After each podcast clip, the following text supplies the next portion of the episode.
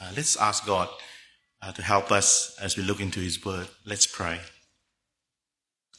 God our Father, we uh, ask that uh, you use the words that I have prepared uh, to help us respond to you appropriately, and may your Spirit cause us uh, to turn to you in faith and repentance and respond appropriately for your gift of reconciliation.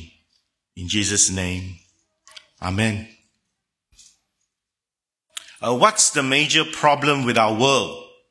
Uh, when I Googled this, there were the top biggest problems on the UN list.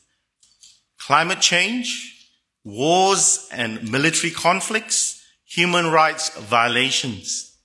Now, most of these issues are directly or indirectly related to relationships. It's basically about how we relate to each other and the world. The problems have arisen out of broken relationships. The solution to the problem will be restored relationship. Relationship is a way of seeing it moving forward.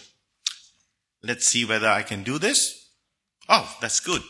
Broken relationships.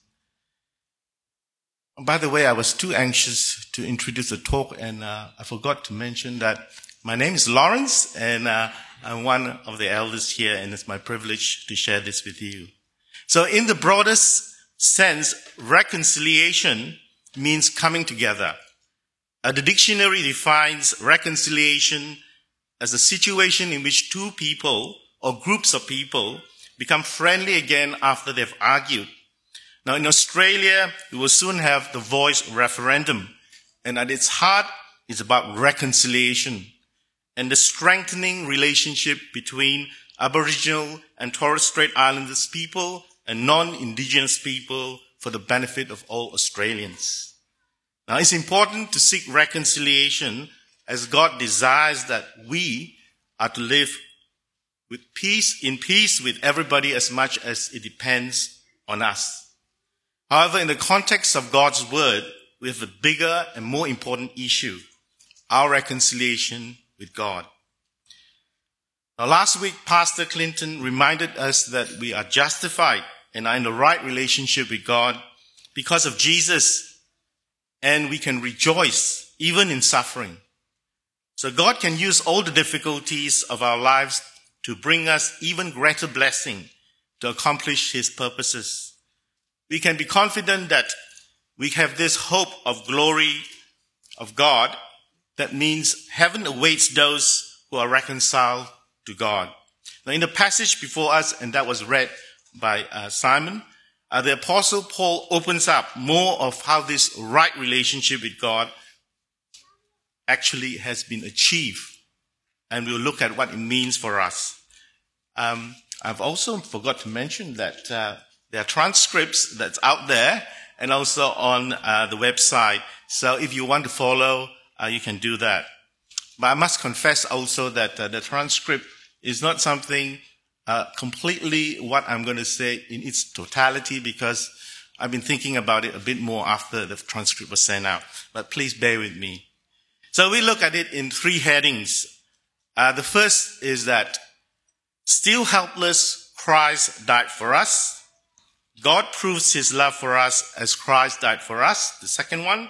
The third one is saved from God's wrath and reconciled to God through Jesus' death and resurrection. So looking at the first heading, while we were still helpless, at the right time, Christ died for us. Now think of a time when uh, you had a disagreement with someone. How did you come to a resolution? Normally, you and the other person would come together to work out uh, something like your side of the story, and the other person will come and explain what their side of the story is. And uh, you come together in a process of reconciliation, both parties working together. However, if you have looked at the verses that we have read just now, uh, our condition before God uh, tells us something very different. So the apostle Paul described our condition as this actually is hopeless because we were helpless, ungodly, we were sinners, and God's enemies. Now we sometimes hear that uh, God helps them uh, who helps themselves. Uh, this is not what these verses teach. Um, Romans teaches us that God helps them that cannot help themselves.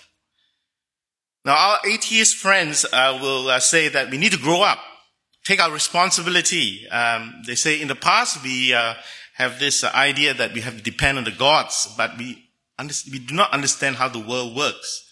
But now we know better, and we do not need to seek approval from anyone. And our religious friends will tell us that we need to come to God by some form of good works so that we can be acceptable to Him. And the apostle Paul in his day had to contend with some people who said that you can be a Christian, but you have to do uh, something like obeying the law of Moses. But here the apostle Paul said we contribute nothing to our right relationship with God to be reconciled to Him. So there is nothing that we can do to contribute to this reconciliation because we were ungodly, sinners, and God's enemies. Now, this might be shocking uh, for those of us who think that we are moral people, and sometimes uh, we might think that uh, we can come to God on our merits because we are not that bad.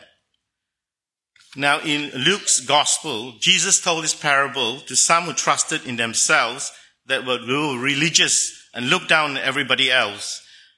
Now, two men went up to the temple to pray, one a Pharisee and the other a tax collector. Now, the Pharisee was standing and praying like this about himself God, I thank you that I'm not like the other person, greedy, unrighteous, adulterous, and even like this tax collector. I fast twice a week. I give a tenth of everything I get.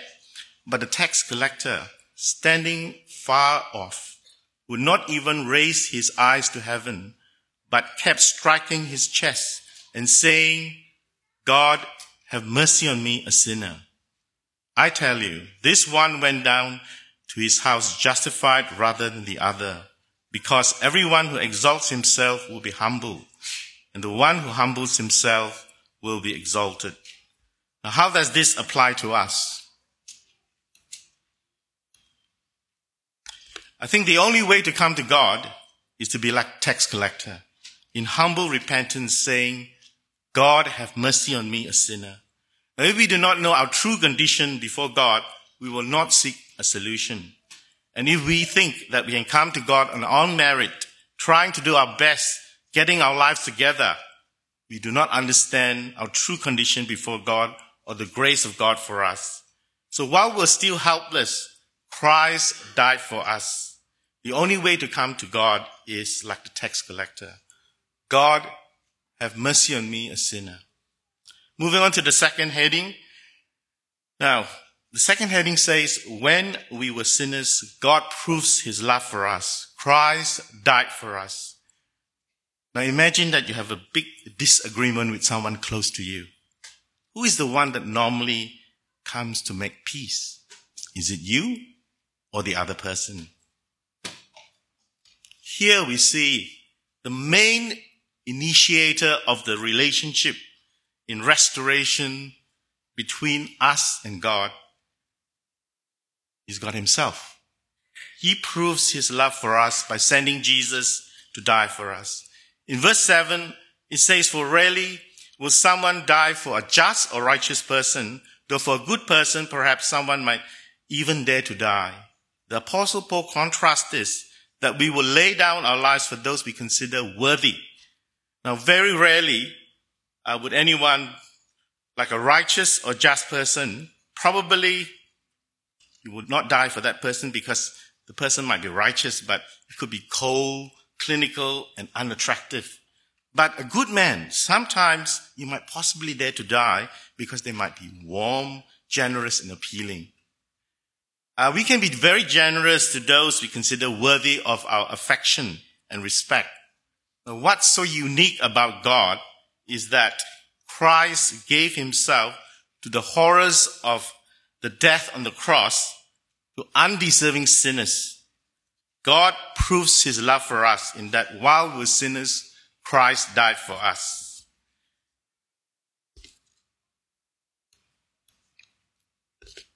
Sorry, it's a bit too small, but it says, God proves his love for us.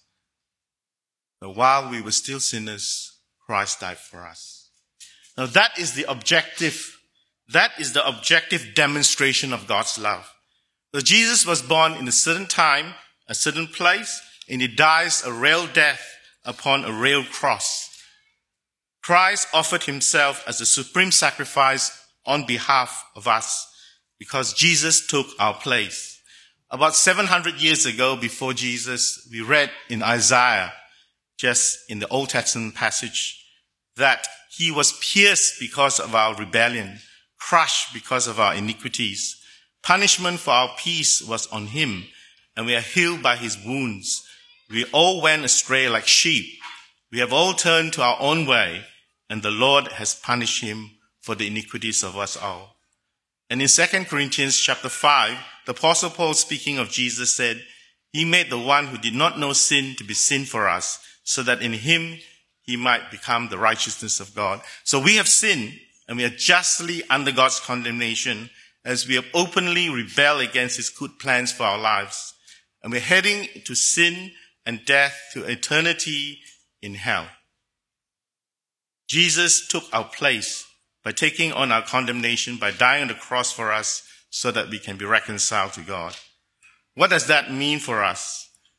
Now, there have been many times I've experienced God's love for me as I become aware of how much He loved me as I'm forgiven when I confess my sin. Do you ever have that experience? Now, if you have, you would have this verse in your mind because it is confirmed to you that if you confess your sin, God is faithful and just to forgive your sins and cleanse you from all unrighteousness. However, in the storms of life, if we, um, I think we all get storms of life, we sometimes get disoriented and we are doubtful in our experience of God. But this is the objective side of God's love. Jesus died a real death on the cross so no matter how you feel, Christ truly died for you. Our feelings go up and down, but the truth of God remains. Imagine that you're on a plane and there's turbulence and there's fog all around. You cannot see where the runway is. Uh, what do the pilot do? The pilot do not panic because he cannot see around him. He relies on the instruments on his plane, flying in the midst of the fog to guide the plane to land safely on the runway. We should be like the pilot, trusting the instrument on the plane in the fog as we walk by faith, trusting on God's word, relying on Him, and not by sight, our subjective feelings, for what we cannot see in the fog of our life. When we feel God is distant, and we feel alone, it's good to pray and turn to God's word. And remember that Jesus died for you 2,000 years ago and rose again. And what he said about himself is true and we can trust him. Listen to some of these words from Jesus. Come to me, all you who are weary and burdened, and I'll give you rest. I am the good shepherd. The good shepherd lays down his life for the sheep. In my father's house are many rooms. I go away and prepare a place for you. So our God is the main initiator of our reconciliation with him. He proves his love for us when Jesus died in history so that we can trust him, although we might not always feel that he's near to us. So moving to the third heading, we are saved from God's wrath and reconciled to God through Jesus' death and resurrection.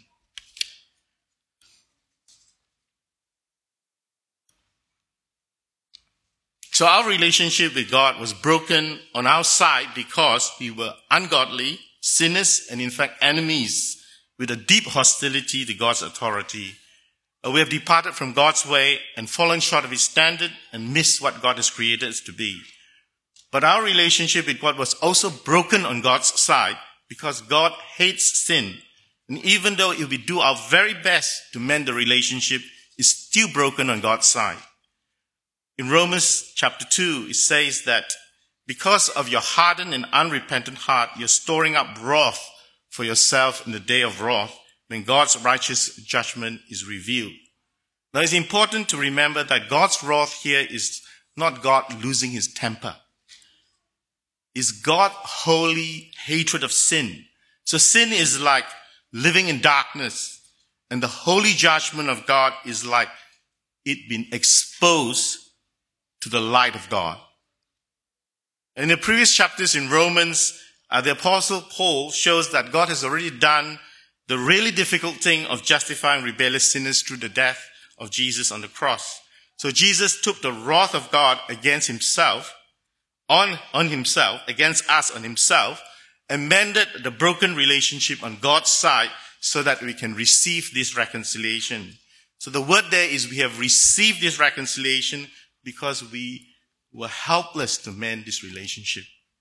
More than that, the apostle Paul encourages us and reminds us that if God reconciled us while we were his sin, um, his enemies, how much more will be saved on judgment day and be raised to eternal life and glory that Jesus has now been raised to life. So we can be confident that Jesus' death and resurrection will give us our reconciliation now and forever. And we can be assured of a place in the new heaven and earth. So, for while we were enemies, we were reconciled to God through the death of his son. How much more, having been reconciled, will we be saved by his life? And not only that, but we boast in God through our Lord Jesus Christ, through whom we have now received this reconciliation. So what does that mean for us now? So we started off by asking what is the major problem in our world? And we saw that broken relationships being the main reason. That's why God's word sees Jesus' death for us as the main solution to the broken relationship between God and humanity. In 2 Corinthians chapter 5 verse 19, we see that this reconciliation is the solution for humanity's problem. It says, in Christ, God was reconciling the world to himself, now counting their trespasses against them. And this is the big picture that Jesus died on the cross because God was reconciling the world to himself, not counting their trespasses or sin against them. So what is your response to God's word today? Uh, to make it personal, let me share my story. I was brought up uh, as a devout Roman Catholic and very serious about my faith but was never too sure if I was good enough to get to heaven. I always thought it would be a height of arrogance for anyone to be able to say they're sure they can get to heaven. Of course, my assumption was I was, um, I needed to be really good enough to get a place in heaven. Now I remember on Good Friday, kneeling before the crucifix, pondering on Jesus' suffering on the cross. I've been taught that Jesus died for the sins of the whole world, but I did not appreciate this personally until I believe he also died for me. Now, even after I believed that Jesus died for me, I did not appreciate God's mercy and grace in what Jesus has achieved on the cross.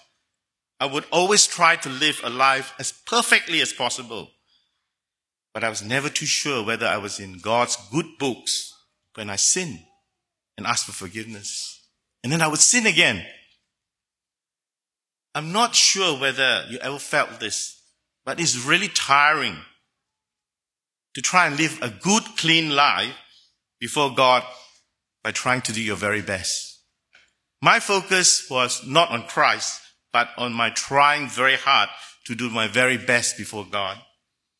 Now, I did not appreciate that I've been justified before God and been declared not guilty, not because I'm sinless, but because Jesus took my place and died for my, and died for me. I did not appreciate that I have been now reconciled before my heavenly Father. And if I have a peace in the new heaven and earth, it's not because of who I am and what I did, but what Jesus did on the cross for me. Now I now know that the, my reconciliation with God is from the start to the finish initiated by God. While I was helpless, God proves his love for me by sending Jesus to die for me. I do not need to live a perfect life so that I can be accepted by God. I only need to trust Jesus that he took my place on the cross and I do not need to suffer God's wrath on judgment day. So I thank God that I can receive God's reconciliation. I know God is interested in changing me to be more like Jesus so that I need to trust and obey my Heavenly Father who is sovereign, wise and good for whatever comes my way. I, be, I can be confident that God has started, who started a good work in me, will make it complete until the day of Jesus Christ. And that was the verse given to me in my baptism. I've shared my story in response to what God and Jesus has done. What is your response to God's gift of reconciliation? Now, if you are not a believer, would like to find out more of who Jesus is and what he did, you can come to talk to me or our pastors, or you can come and enroll in what Andy has uh, told us about this Christianity Explored course, which we'll be running very soon. Now, if you are trying to come to God based on doing the right thing to be accepted by God, you know how tiring that is. You notice that some days you'll be proud about what you've achieved, and some days you'll be depressed about your failure. Maybe you should consider what Jesus has done in reconciling you to God and not doing, just doing the right thing. Now, if you're a Christian who think that God will only accept you if you continue to do the right thing, then you need to remember that God took the initiative before you did. And Christ died for you while you were a helpless, ungodly sinner.